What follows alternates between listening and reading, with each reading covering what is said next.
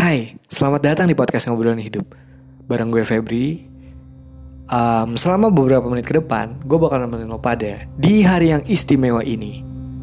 Uh, Bertepatan dengan Hari Kartini.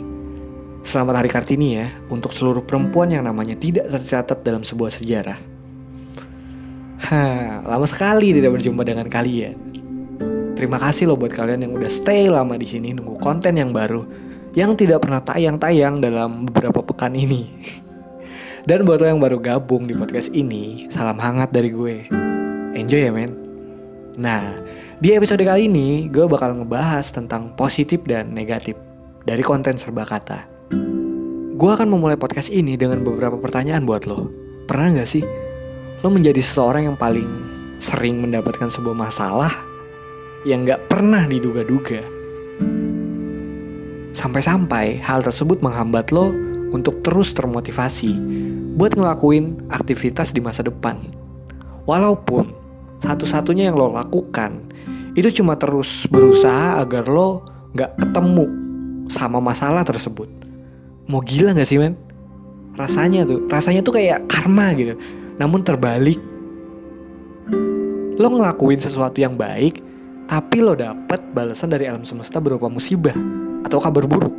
Um, latar belakangnya gini, uh, kenapa sih tiap hal yang pengen kita lakukan pasti ada kayak suatu tembok gitu, suatu tembok yang besar dan tinggi yang mesti diterobos atau jurang yang dalam yang mau nggak mau kita harus ngelewatinnya.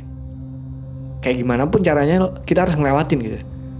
Nah, setelah gue melihat banyak kejadian, menjadi saksi mata atas kontak sosial gue antar individu gue dapat menyimpulkan nih men. Kalau sebenarnya manusia itu ada dua. Ada yang positif dan ada yang negatif. Nah korelasi antara kedua tipe ini bisa dianalogikan dengan hukum magnet men. Bahwa kutub positif akan selalu bertemu dengan kutub negatif begitu juga sebaliknya. Sementara itu kutub positif tidak akan pernah bertemu dengan kutub positif begitu juga sebaliknya. Jadi gini jika positif bertemu positif, apa yang terjadi? Apa yang terjadi jika positif bertemu dengan positif? Mereka nggak akan pernah ketemu, men. Jika diibaratkan kedua kubu ini adalah manusia, manusia itu kan punya jalannya masing-masing. Mereka pasti punya jalannya masing-masing dong. Mereka tahu apa yang dilakukannya itu untuk mencapai sesuatu yang baik buat dirinya. Kalau kedua kubu ini diibaratkan individu dan sebuah kejadian, adil nggak sih ada seorang yang terus mendapatkan apa yang diinginkan tanpa adanya effort, tanpa adanya upaya dan perjuangan. Lain halnya jika positif bertemu negatif. Nah, kalau yang ini adalah hal yang umumnya menggambarkan diri kita di kehidupan sehari-hari.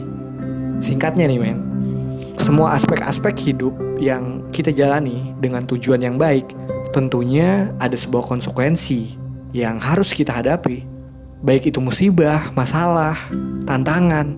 Nah, jika kita mempunyai usaha untuk melewati itu, lo akan mendapatkan apa yang sering kita sebut hikmah. Dan ingat men, kita akan terus bertemu dengan kenegatifan. Atau yang tadi gue bilang, konsekuensi. Lagi pula, mana ada sih pelajaran yang dapat diambil dari sebuah kehidupan yang nyaman, tanpa ada effort, tanpa ada sebuah perjuangan.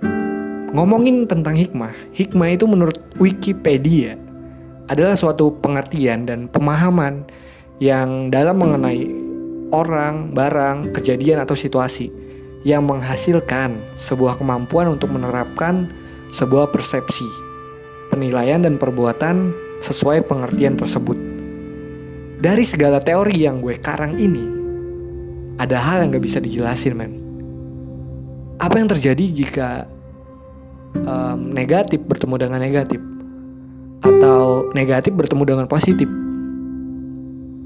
Mungkin seseorang yang negatif ketika menghadapi sebuah musibah atau tantangan di kehidupan sehari-hari, mereka tidak akan pernah melihat atau menemukan sebuah hikmah atas apa yang dijalani, atas apa yang telah dia perjuangkan.